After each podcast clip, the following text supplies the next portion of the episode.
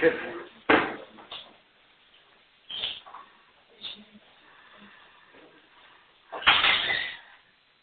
האמת, אנחנו התחלנו סוגיה ואנחנו עסוקים באמצע.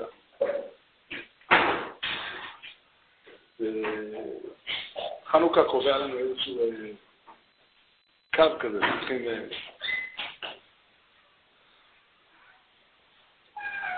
אני רוצה לחתום היום את החלק האחד של הרסה. אני הבטחתי גם של היחס שלנו לציבור חילוני, ואני אעשה את זה בעזרת השם אחרי חנוכה. זו סוגיה גדולה ומאוד משמעותית, אבל אני לא מתכוון לברוח ממנה. למי שדורק. אבל אני רוצה לחתום את הנושא שדיברנו עליו, ולהוסיף לנו משהו שהוא מאוד, אני חושב שהוא מאוד חשוב. אני חושב שהוא מאוד מאוד חשוב. התחלנו שבוע שעבר, התחלנו את הדברים בתורה כזאת. יש תורת הסתכלות על החיים ועל העולם, שבו בן אדם באופן עקרוני הוא יחיד. הוא אחד. לפני שאדם למד לדבר, לפני שהוא למד שפה, לפני שהוא למד נהיה אדם תרבותי והתחבר לאיזושהי מערכת של חברה, שזה כל זה, איך נקרא לזה, תוספות. זה קרם אחד שמורחים על העוגה, וזה עוד סוכריות ועוד צבעונים, ועוד שכבה ועוד שכבה.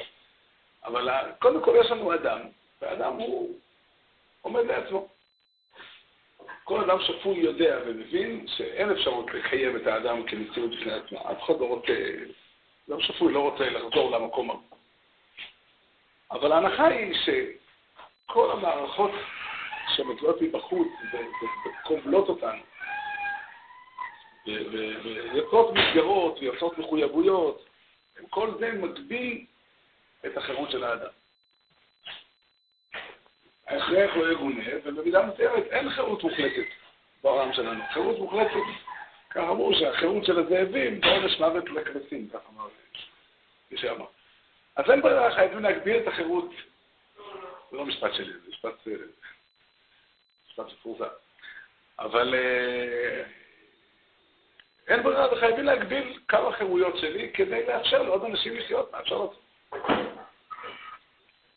אבל חשוב להסתכל על הנקודה הזאת. אם אנחנו בוחנים מה המקור הוא אני שעצי. כיוון שאני צריך אותך ואני לא יכול בלעדיך, מכל מיני סיבות. אז חייבים ליצור כל מיני, יצרנו כל מיני מסגרות וכל מיני מחויבויות וכל מיני כללים וכן הלאה. הצורת ההסתכלות הזאת יש בה משהו פתה מאוד. ובאמת היא כבשה את העולם, אפשר לומר, בסערה. כל העולם, החלקים גדולים מאוד של העולם היא כבשה בסערה. היא בעצם אומרת, תן כמה שיותר חירות לאדם הפרטי. אבל בעומק מונח פה, זה תראה את כל מערכות הקשרים כדבר מיותר. כדבר שבמקרה, בחלק מהמקרה הוא נחוץ, ואם לא אז חבל. כמה שפחות מערכות קשרים שקושרות חיים עשיבה. הייתי מישהו שכותב ומתאר את זה. כל החברים שלך, הם עוברים על ידך בחיים. אבל הידידות בעצמה נמצאת אצלך בלב. כאילו, בקיצור. הייתה תקופה כזו שחשבו או חשבנו שבסדר לא צריך לדבר על כזו תפיסה, אבל אנחנו נמצאים ממש בתחנה המרכזית. כל הרוחות עוברות דרך כאן. אז כן. מה אנחנו אומרים? אנחנו אומרים שבתפיסה שלנו צריך להגביל את החירות עוד יותר. כי חוץ ממה שאדם מחויב לפלוני ולאלמוני וכו', יש לו עוד ים, עוד סט של מחויבויות נוספות שאנחנו מכירים בהן, שאוי ואבוי אם אדם לא יהיה מחויב בהן. וכדי לעמוד בהן, צריכים להגביל עוד, אנחנו מגבילים עוד יותר את החירות שלנו, מגבילים עוד יותר את החירות של, רוצים להגביל עוד יותר את החירות של אנשים אחרים, וגם עושים את זה. זו צורה שהתייחסות מצוינת לסוגיה. עכשיו, הצורה הזאת צריכים לשים לב, היא צורה חילונית באופן עקרוני, וגם הרבה מאוד אנשים דתיים מאמצים אותה. הרבה מאוד אנשים דתיים מאמצים אותם. הם יכולים להיות מאוד מאוד דתיים, כי הם יכולים להגיד שהמחויבויות שהתורה מטילה לאדם הן מאוד חשובות ומאוד חזקות ואין ברירה וחייבים בשבילהם לוותר על הכל. אבל עדיין הם תופסים שכל מחויבות שאתה מטיל על האדם זה הגבלה של החירות. כי אין ברירה. כמו שכל אדם שפוי מבין שצריך להגביל את החירות שלו, זה הבין כדי שלא יהיה עונש מוות לכבשים. אז צריך להגביל, אנחנו סבורים שצריך להגביל את החירות עוד יותר, כי אדם יכול להרוס את העולם גם בלי להרוג מישהו, אלא בעצם הדבר שהוא פותח איזה ספר או מסתכל באיזה מכשיר. גם בזה לבד יכול להרוס את העולם, ולכן אין ברירה, וחייב להגביל את החירות כמה שאפשר. זאת צורת הסתכלות אחת. מי שמתחיל את התורה מבראשית, רואה שהתורה מתחילה את הסיפור אחרת. התורה מתחילה את הסיפור לא מאדם פרטי, אלא ממשפחה. היום הייתה משפחה, היה אדם, ולאדם הייתה אישה שקראו לה חווה. יש התורה בחגיגיות אומרת את זה, ממש בתחילת התורה. קודם כל, הכותרת היא מדהימה. זה ספר תולדות אדם. כן, האדם מתחיל לבד, אבל לא טוב להיות האדם לבדו. אבל אני מדבר על השלב הבא, השלב אחרי זה.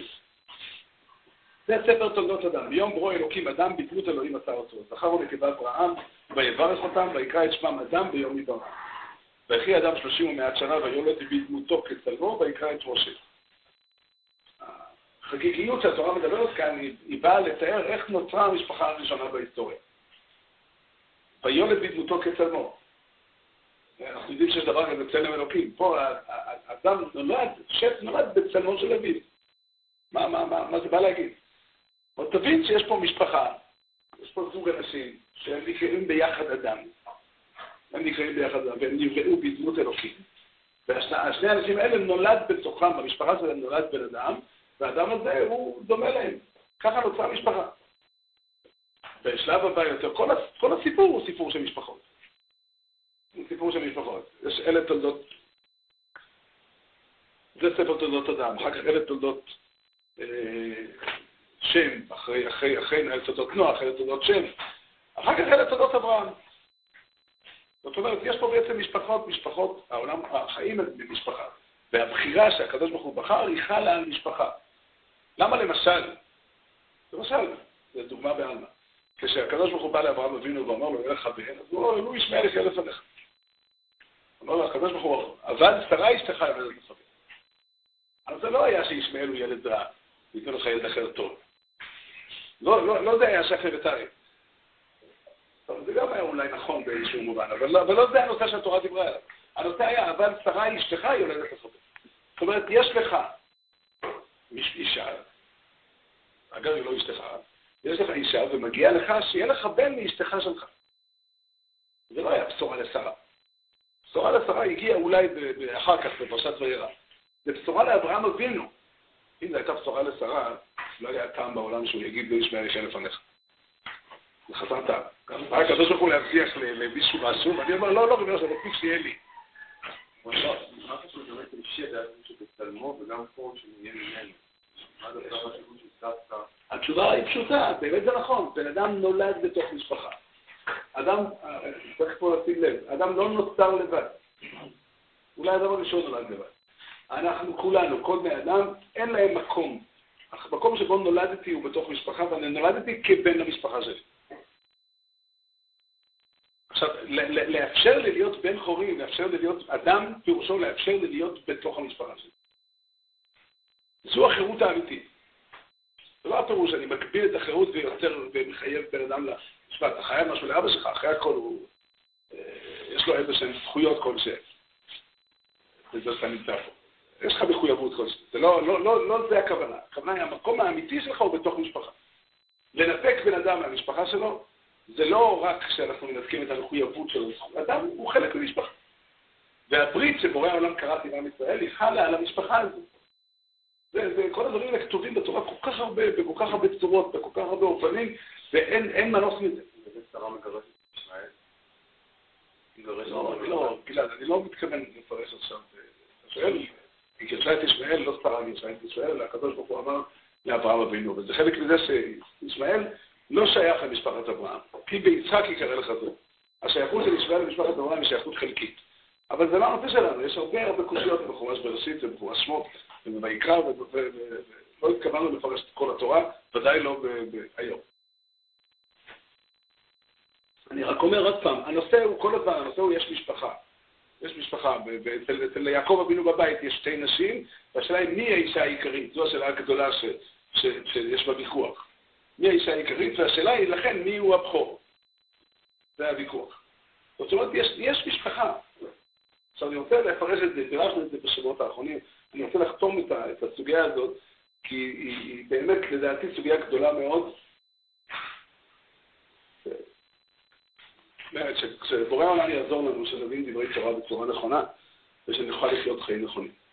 אני רוצה לומר כך, אנחנו תופסים, שוב, התפיסה, יש דבר כזה שנקרא, קוראים לו בשפה מודרנית מוסר, או צדק בשפה של התורה, משפט, חסד, כל מיני ערכים, שהם עושים את בן אדם, הם מותר האדם מן הבהמה.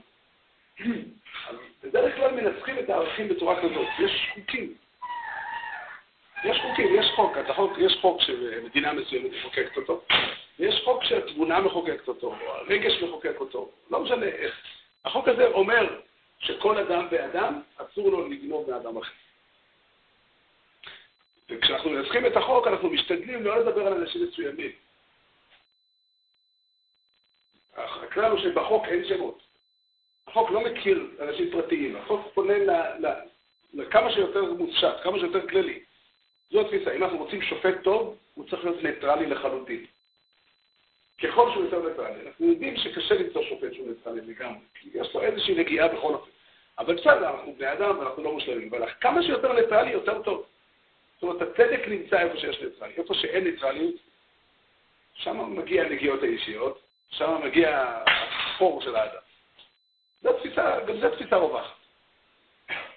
אני חושב שהתורה לא ככה חושב. אני חושב שהמקור של המוסר, המקור של הטוב בעולם, הוא לא נובע מאיזשהו חוק תיאורטי שצריך לקופף את האדם לשם. המקום שבו נוצרה המחויבות שלי לזולת, זה המקום שבו אני בן של משפחה מסוימת ואני מחויב למשפחה הזאת.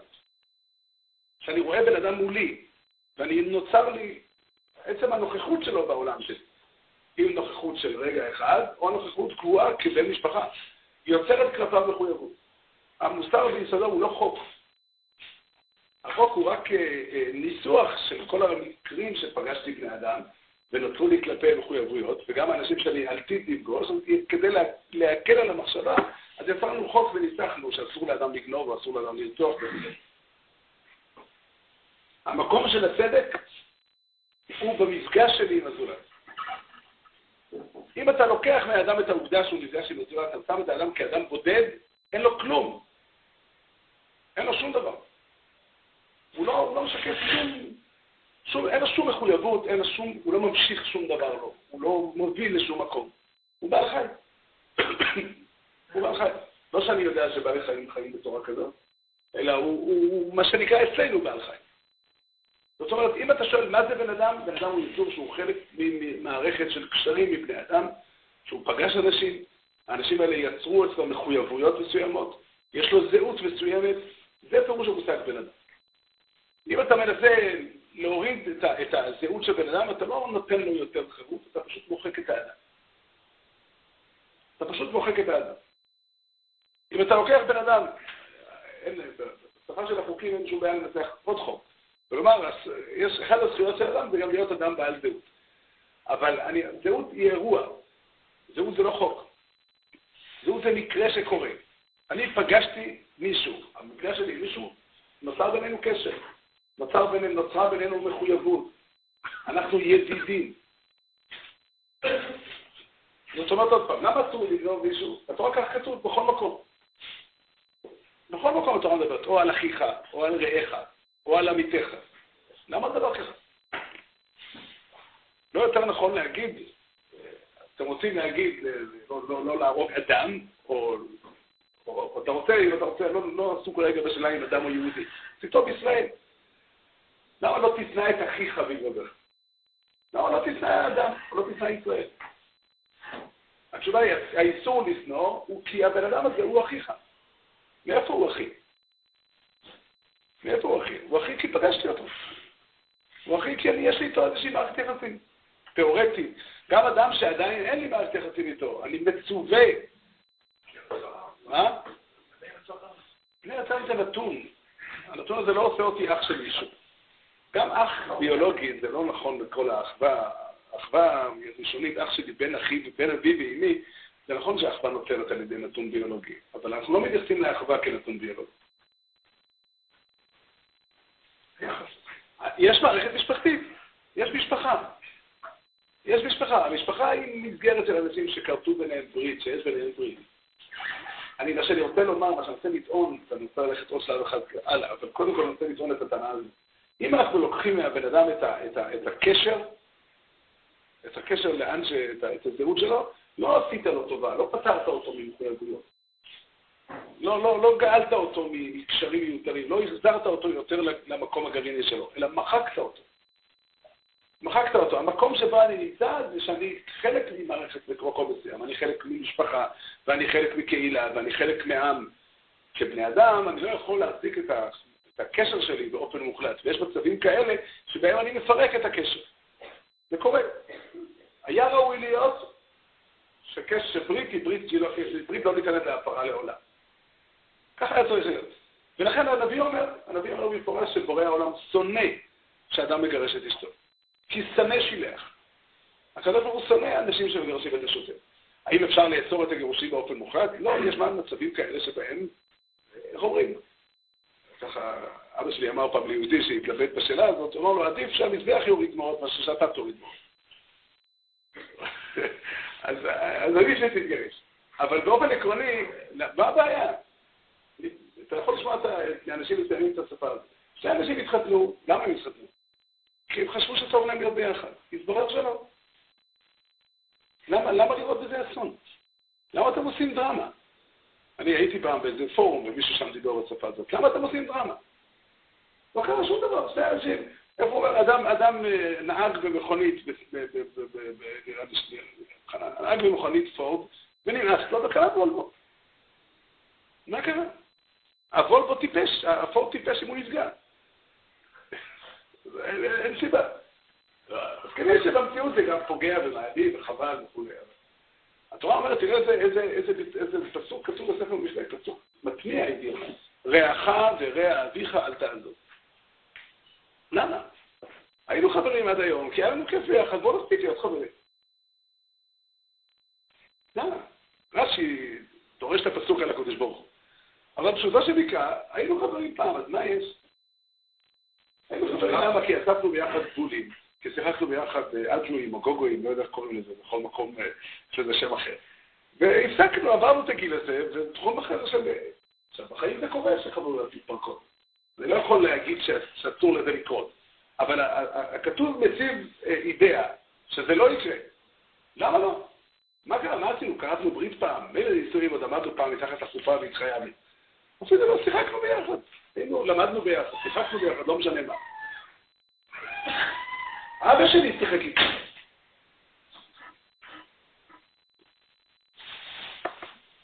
פירוש הדברים, כשעצם העובדה שפגשתי בן אדם ודיברתי, נוצר בינינו יחד, זה ברית. עכשיו, כל מחויבות לזולת נשענת על מפגש כזה. אני יכול גם להרחיב אותו ולומר, גם אדם שלא פגשתי אף פעם לא, אני יכול לדמיין לעצמי איך ייראה המפגש שלי איתו, ואיך תיווצר ההתחייבות שלי כלפיו, ולכן אסור לי להרוג גם אדם שאני לא מכיר. כעיקרון. אבל המקור של המחויבות לזולת הוא המפגש. עכשיו שימו לב, אם מי שתופס את האדם, שהאדם הגרעיני הוא יסור לבדו, הוא צריך לדעת את זה, שהאדם הגרעיני הוא לא אדם. הוא בעל חי, אנחנו לא חולקים על העובדה שהאדם נולד. הוא לא קשור לאף אחד. אבל אז הוא לא ידע לדבר, והוא לא ידע כלום. הוא כלום. לא יודע אם הוא מסוגל לחיות לבד, הוא יכול להתפתח, כנראה שלא, אבל הכל פעמים, אדם פירושו, מישהו חלק ממבנה משפחתי. חלק ממשפחה, חלק מקהילה, חלק מעם. עכשיו, ישנה משפחה אחת, שהיא משפחת אברהם אבינו, שאותה הקדוש ברוך הוא בחר כדי להנכיח בעולם, כדי להביא לעולם את דבר השם. אבל צריך להיעשות על ידי משפחה. שבוע שעבר מישהו שאל פה, האם אין מקום לאינדיבידואל הפרטי? האם אין מקום לאינדיבידואל הפרטי בתוך הכלל? זה הפוך בדיוק. רק שם יש מקום לאינדיבידואל כאדם פרטי. זאת אומרת, אם אני שם את עצמי במקום, בתוך המרחב הזה, אז יש לי... הפוך, המחויבות הכללית יוצרת לי הרבה מאוד אפשרויות ואתגרים ותפקידים ומטרות כדי לבנות על פיהם את העני הפרטי שלי. המערכת צריכה לכלול, המערכת של המשפחה יש בה מקום להרבה סוגי אנשים. לכן כל כך הרבה דיברנו, וזה באמת נושא מאוד קריטי, הנושא של מה עושים כשיש ויכוחים. אני חושב שפה אני רוצה לעבור לשלב נוסף.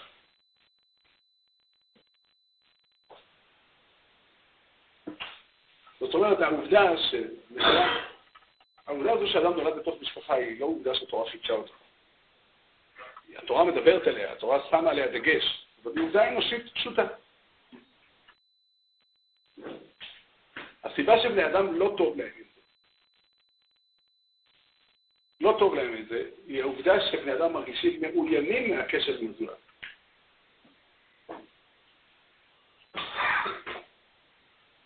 יש לה עובדה כזאת. אני חושב שהתורה בפרשת וירא מעמידה את זה מאוד חזק. בפרשת וירא התורה מדברת על אברהם אבינו מול סדום.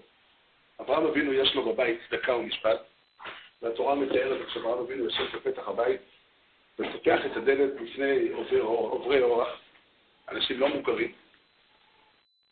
זה נקרא צדקה. ובסדום, באופן, התורה מדגישה את זה, יש צעקה כנגד הצדקה שיש אצל אברהם אבינו. מי צועק לזאת? שנים חשבתי שהילדים העניים המוגללים צועקים לזאת. אבל זה לא ככה. התורה כתוב מפורש שהאירוע הזה שהמלאכים הגיעו לסדום היה אירוע שבו גדלה צעקתם לפני השם. כן, אבל מי צעק שם? לא היה שם אף מתקן. המלאכים לא היו מתקנים. מי שצעק שם היו האנשים שבאו וצעקו, תוציאו את הרשי.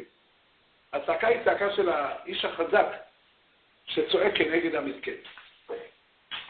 זה סתם אפשר, זה הרב אפשר. אבל אתם יודעים למה הוא צועק? כי הוא מפחד מכל אדם. הוא מפחד מכל אורח.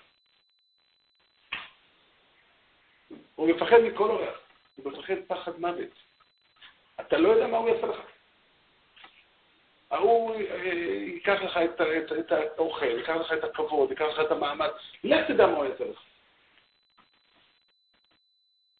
כזה משפט, שלא אני המצאתי אותו, משפט מפורסם מאוד. אדם לאדם זאב. זה העולם של סדום. בסדום צועקים לא כי הם רעים. הם רעים כי הם צועקים. זה לא שיש אנשים רעים והם צועקים. אדם מאוים, הוא צועק. הוא צועק באמת, הוא צועק לכל הלב. הוא צועק צעקה נוראה. ובבית של אברהם אבינו יש צדקה. למה יש שם צדקה? זאת אומרת, אם אנחנו נאמר ככה, מה שגרם לאנושות להתפורר, מה שגורם לאנושות להתפורר ומה שגורם לנו להתפורר, זה אותו פחד. אנחנו מפחדים מהזולת. אנחנו מפחדים מהזולת. לך תדע מה הוא יעשה לך. זה עוד נורמלי איכשהו שאדם מפחד מאדם זר. אבל המציאות היא כזו שאנשים מפחדים מאחיהם, מהילדים שלהם, מההורים שלהם. כולם מפחדים מכולם. העולם מלא פחד.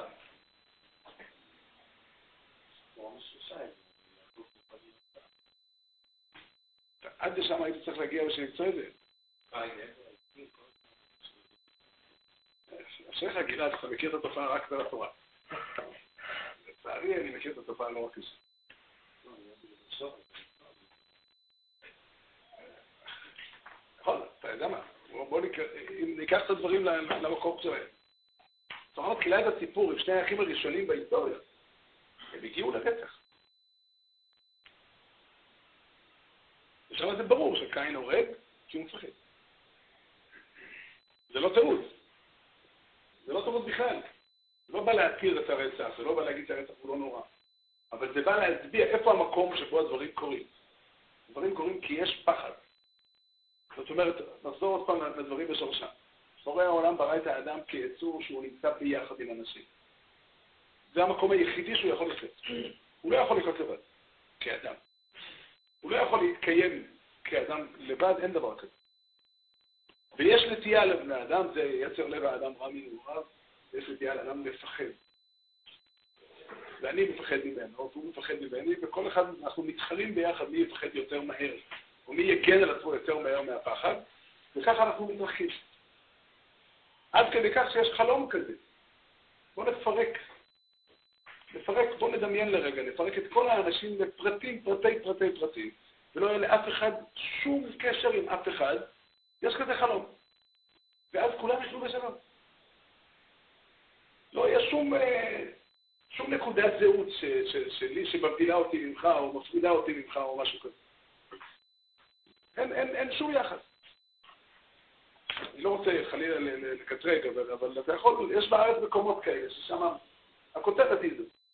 שם מתפארים שכל אחד עושה מה שהוא רוצה, ואף אחד לא מסתכל על אף אחד. אני לא אומר שהצד השני הוא נכון לגמרי. יש בעיה בעובדה שאנשים חיים ביחד, והם מציקים אחד לשני, וצריכים לשורף להתמודד עם זה. אבל ההתמודדות הזו היא התפקיד של האדם. והאדם יש לו פחד. הפחד הורס ומפרק ומפורר את כולנו. עוד כולנו. עכשיו, למה אברהם אבינו הוא איש צדקה? למה אברהם אבינו מאמין באנשים? שהוא מאמין למי שעשה אותם. יפה. יפה מאוד. זה לא נאמר. וגם משפט נוסף. זה אמת לאמיתה. אדם שמאמין בבורא העולם, אדם שמאמין בקדוש ברוך הוא, אני תמיד אומר שמישהו שם את זה בקש לחדש. מי שמאמין, חודש ככה אמר לפי הסיפור הזה, שבתוך שאני מאמין במי שיצר את האדם, אני מאמין באדם שהוא יצר. זה שהיה יהודי שהיה קרוב לחלוניש, הוא כתב ספר, לא ביוגרפיה רשמית, אבל הוא מתכוון לספר על חלוניש, ואי אפשר לראות אותו כמקור מדויק שמספר את הסיפור. אבל תלמידי החזניש טענו שהוא תהיה את החזניש יותר טוב מכל התיאורים האחרים. והוא מספר שהחזניש נפגש עם יהודי שהקציב ישיבה של נוברדות, והיה ביניהם ויכוח על דרכי החינוך. ואותו אחד אמר לחזניש, כבודו מאמין מדי באדם. אז הוא אמר, מתוך שאני מאמין במי שיצר את האדם, אני מאמין באדם שהוא יצר. אבל בואו נעזור סיפורים. גלעד שולח אותנו לתורה, בתורה יש סיפור. סיפור של תורה זה משהו אחר. היה בית של יעקב אבינו. בבית של יעקב אבינו היו 12 בנים. וביניהם הייתה מערכת יחסים מאוד קשה. המערכת יחסים הגיעה כמעט לרצח. ועל כל פנים הם מכרו את יוסף לעבד. קשה לתאר. ברוך השם, אנחנו לא מכירים מערכות יחסים כל כך קשה. בדרך כלל. עכשיו, הדבר המעניין, מה עושה יוסף עם הדבר הזה? יש רגע מסוים שיוסף יושב על כיסא מלכותו, והאחים שלו מגיעים לפניו. התורה אין דרכה לתאר את הרגשות של אנשים בדרך כלל. אבל ננסה לחשוב על ההתרגשות הרי על זה היה הוויכוח. אני אמרתי שאני המלך. הנה לכם. אבל יש לי יוסף. מה? נקמה מתוקה, מלבד. לא סתם שאני, לא סתם נקמה, אני עוד יוצא לכם לאכול. אבל יוסף, יש חשבון לסדר קודם. הוא מתחיל מהלך ארוך ומפותן. ומרגלים, וטענו וכו'. מה הוא רוצה לעשות? הוא הבין שהוא רוצה להחזיר את מערכת היחסים לשנאה באמת. זאת אומרת, הוא בעצם אומר ככה, אני הבנתי שאתם שרים בשנאה חמורה. הבנתי שהשנאה הזאת לא מאפשרת לקיים מערכת יחסים נורמלית, לא מאפשרת לקיים בית. בית יעקב נמצא בסכנה, וכמה צער שזה יתרום ליעקב, אי אפשר עדיין לעשות שלום. אי אפשר. אבל אני גם מבין שהשנאה הזאת היא לא עצמית. היא נובעת מתאמץ. ואני אמצא את הדרך איך להוביל את האחים להבנה של המציאות, הבנה אחרת של המציאות, כדי להגיע לשלום עליהם. בתחוי של יוסף, עוד פעם, הרב אומר שבעצם חלק מהבעיות מגיעות בגלל שסתם קטנה שבגלל זה יש תקול וכל יקול. עכשיו יוסף הקפיץ איזשהו לתת אמון במשהו שלו. הוא הלך לשתיים, זה לא הלך אותו. כן. לפעמים הפחד מוצדקת. אני לא מתווכח. אולי חשוב לומר את זה. ברור שהפחד לפעמים הוא מוצדק. ברור שהפחד, אבל אני רוצה שנבין. שגם אם הפחד המוצדק, אתה תדע לך שאתה צריך לפחד בפלוני, אבל אתה יודע למה? כי הוא מפחד ממך. זו האמת לאמיתה. אם אתה רוצה, תיקח את הדוגמה הזאת בעצמה. היה מאוד מסוכן, והיה נכון מצד יוסף אם הוא היה מסרב ללכת לשכם, והוא היה מפחד. היה זהירות נכונה. למה? אני לא יכול ללכת למקום שמפחדים ממני כל כך. לא כדאי ללכת למקום שמפחדים ממני כל כך, כי הם עלולים להזיק לי מרוב פחד.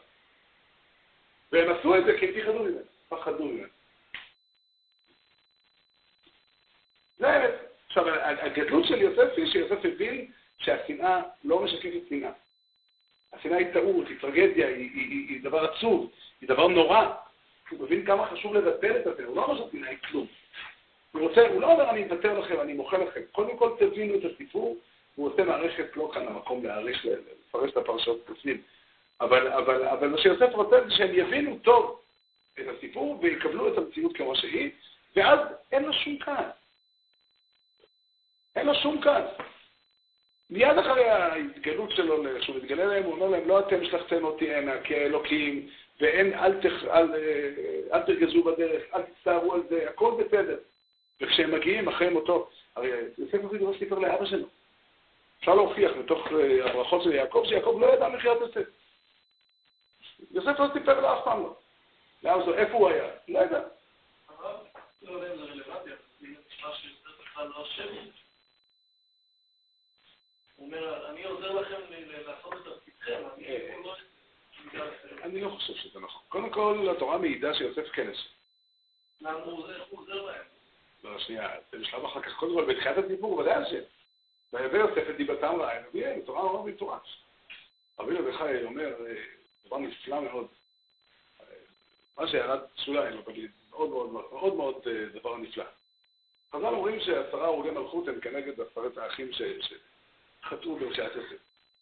אומר רבי יוחאי, תבדוק ותמצא שהיה רק 9. כי הרי יוסף הוא לא נמצא ברשימה הזו, ובנימין עוד לא נולד, אבל עוד לא היה שם. וגם ראובן לא. ראובן הלך לחלוטה, הוא שם, נמצא שהיה רק 9. אומר רבי יוחאי, שתי תשובות, וכל אחד מהם טמון עומק מוסדי נפלא מאוד. התשובה אחת היא אומרת שראובן גם אשם. אם אתה חלוק על האחים שלך, תגיד את זה. מה אתה עושה? אל תעשה טריקים. תגיד להם, אני לא מסכים איתכם. מאיפה לקחת באופן בטוח כל כך, שלא תוכל לשכנע אותם? שוב, למה אתה מפחד? יכלת להגיד להם, אני לא מסכים עם מה שאתם עושים. והוא גם אשם קצת. זה לקח אחד נפלא מאוד שכתוב רבנו בחיי. זה משהו נפלא. כתוב מפורש. הוא אמר להם, נזרוק אותו לבור. מה בצע כי נהרוג את אחינו וקיצינו את המאור, נזרוק אותו לבור, לא נהרוג אותו בידיים, הוא אמר את זה כדי להצילו. זה כתוב בתורה מפורש. והדבר השני, אומר רבי יוחאי, שגם יוסף אשם. גם יוסף אשם. התורה אומרת לכם גם כנגד יוסף, תירוץ אחר. הוא אומר שתדע לך שאם רבים איתך, אף אחד לא רב איתך לבד. אף אחד לא רב איתך לבד. אם הייתה מריבה היה איפה שהזדים, בפרט שכתוב בתורה בפרש, הוא מביא את זה, והביא יוסף את דיבתם רעה אל אביו. ברור שאין להשוות את האשמה. שימו לב מה כתוב פה, כתוב פה שמאשימים את יוסף באשמה של מחיית יוסף. את החלק שלו במריבה, שהוא ודאי לא קרוב למה שהאחים עשו. הוא מספיק, כי יש לי אחריות. נהגתי לא מספיק נכון, נהגתי לא מספיק טוב, וגרמתי לאחרים לפחד ממני כל כך. לחשוש ממני כל כך שהם עשו לי כזה עבד. חלק מזה שזה לא משנה, אני חושב את תארו. תראה, אני רוצה, באמת, הדברים של רבי יוחאי הם דברים נפלאים מאוד, בגלל שהם מתבוססים על אותו יצחק. מערכות יחסים בבני אדם הם אחריות. אני לא צריך לבטל.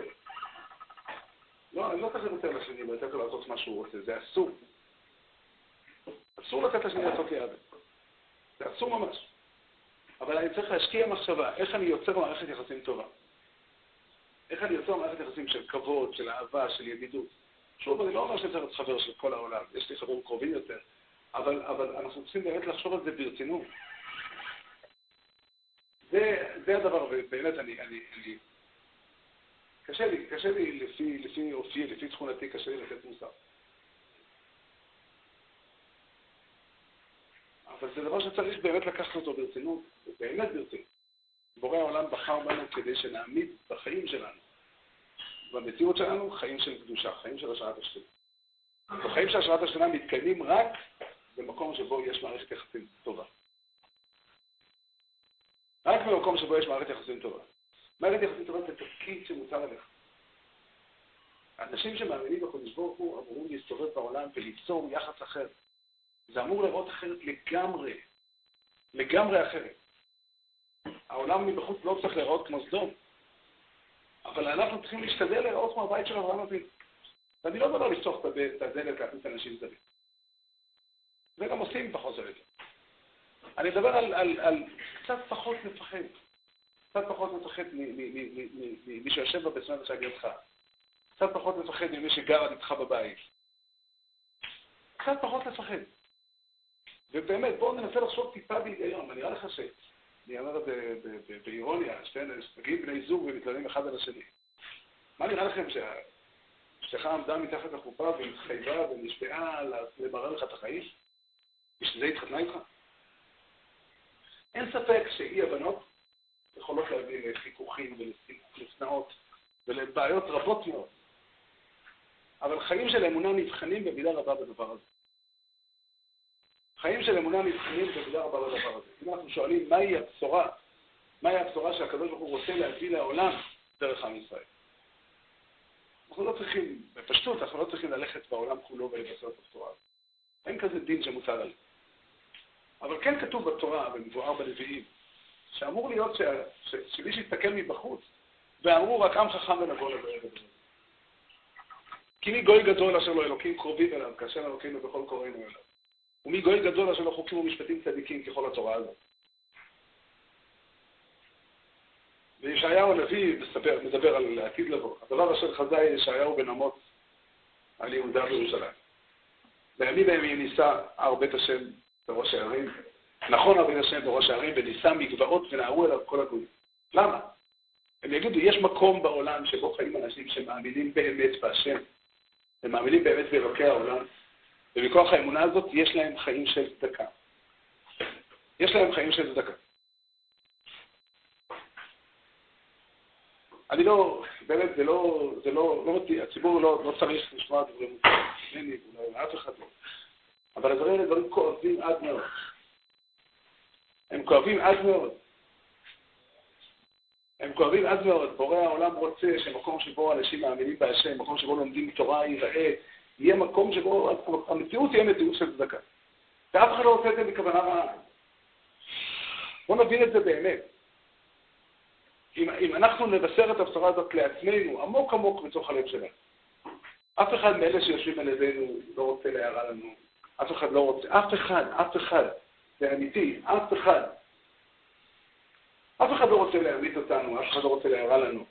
וגם מתוך הפחד, אף אחד לא הלך למכור אותנו לעבד. ואנחנו מלאים פחדים. באמת, מלאים פחדים. ומותר לאנשים מאמינים לפחד קצת פחות. וזה מה שמצפים מאיתנו. לפי מיעוט הבנתי, זה מה שבורא העולם חפץ מאיתנו. אין לי, איך הפסוק אומר, אין איתנו נביא ואין יודע עד מה, ואף אחד לא יודע מה באמת הקדוש ברוך הוא רוצה. אבל הקדוש ברוך הוא שלח אותנו, לכאן, להיסטוריה, הקדוש ברוך הוא שלח אותנו, כדי להעמיד בעולם את דבר השם. ודבר השם נראה כך. דבר השם נראה במקום שבו אנשים יכולים לקיים ביחד יחסים, מערכות יחסים, בלי לפחד. זה נכון במערכת יחסים זוגית, זה נכון במערכת יחסים בין הורים וילדים, בין אחים, בכל מקום. זה נכון גם במסמדרש.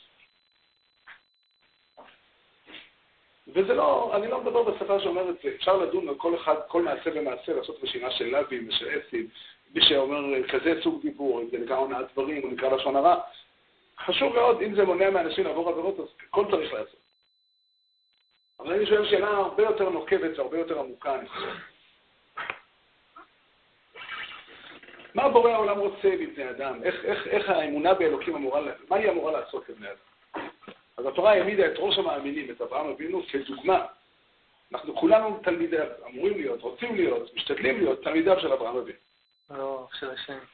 חלילה. חלילה לא תלמידים של מישהו אחר. תלמידיו של אברהם אבינו, ואברהם אבינו מלמד את הדבר הזה להיות עין טובה.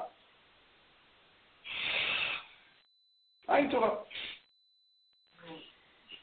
אני לא יודע, שוב, יש לדברים ליגון, אפשר לדבר בניגון שאומר, תראה, למה, מה אכפת לך שיש לשני? אני אומר הרבה יותר מזה. אתה יודע כמה תרוויח מזה שיהיה לשני? אתה יודע איזה חבר טוב הוא יוכל להיות לך? אם הוא יהיה יותר חכם, הוא יותר עשיר, הוא יהיה יותר טוב בחיים.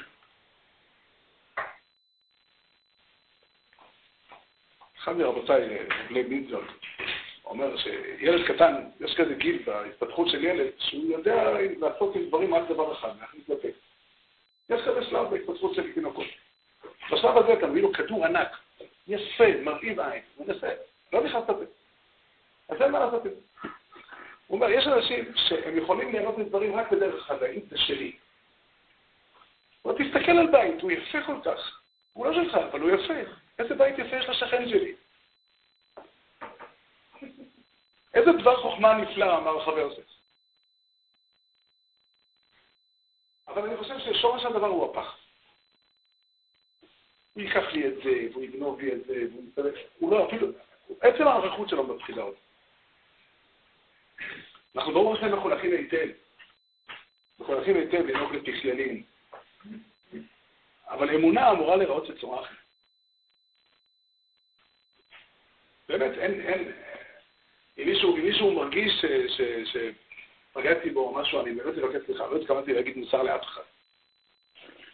אני אומר, בוא ננסה, נשתדל באמת. זה בעצם מה שהתורה רוצה. זה בעצם מה שהתורה רוצה. התורה רוצה שאנשים יבינו שבורא העולם ברא את העולם כולו. כל העולם כולו הוא חסד. כל העולם כולו נמצא בשביל להיטיב איתך. וכך בכל בני אדם שנמצאים על ידך. וזה כל כך מציאותי. זה כל כך נכון במציאות. כל כך נכון במציאות, אני יכול לעשות מבחן פשוט. אתה יכול לעשות סקר, לא מדבר פה במקום שנמצאים צדיקים, אבל איך לכל מקום בעולם, ותגיד להם, יש איזה ילד אחד מסכן, אפשר לעזור לו. אם הם ייתנו לך אמון, שאתה באמת תיקח את הכסף למקום הנכון, אפשר לפתור את הבעיה. אני מבטיח לך, אנשים בכל העולם, אני פעם ישבתי עם אדם שילד, בחור שבילדותו סבל מאוד קשה. סיפור חיים באמת קשה. ותיארתי לו את זה. אמרתי לו, תראה, אני עקרונית, באופן תיאורטי יכול לארגן הפגנה של 4.5 מיליארד איש, שיעשו מחאה נגד הסבל שלך. רוב האנשים בעולם, תשאל אותם, אתם בעד שילד אחד בעיר מסוימת בעולם יסבול? כמה כסף אתם מוכנים להשקיע? אם אין לו כסף ממשי, שיפסיק את הסבל שלך. אני בטוח שכולם מסכימו להוציא כסף. רובם הגדול. אנשים רוצים טוב. ואנחנו מסתובבים בעולם ועסוקים ולפחד מעצמנו ובשרנו. מאנשים שאתה יודע, אתה מסתכל במיקרוסקופ, למצוא את ההבדלים ביניהם. אנחנו עסוקים בלפחד. אלה יחריבו את העולם, אלה יהרסו את העולם, אבל למה לנו לצאת החוצה? בואו, כמו שהזכרנו את המילים של הזוהר, כנישת חדה. בוא נעשה כנסת אחת, קבוצה אחת של אנשים שבאמת האמונה שלנו בהשם מדברך, האמונה שלנו בקדוש ברוך הוא, הרצון שלנו בקרבת השם, יביא אותנו למצב של אהבה, של ידידות, של אמון אחד בשני. זה לא אמור להיות קשה, זה אמור להיות מתוק מדבש. זה אמור להיות נעים.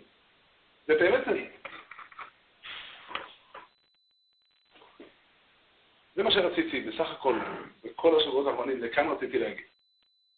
והקדוש ברוך הוא יעזור לנו, באמת אנחנו זקוקים להערה. נראה לי שכולם מסכימים לזה, שאנחנו זקוקים להערה. ואנחנו צריכים לפתוח את הלב, לפתוח את הלב לאמונה אמיתית. שהקדוש ברוך הוא יהיה איתנו תמיד, שנזכה לאהוב באמת אותו, ולאהוב אותנו, את עצמנו, את כולנו, שהשכינה תשב בתוכנו.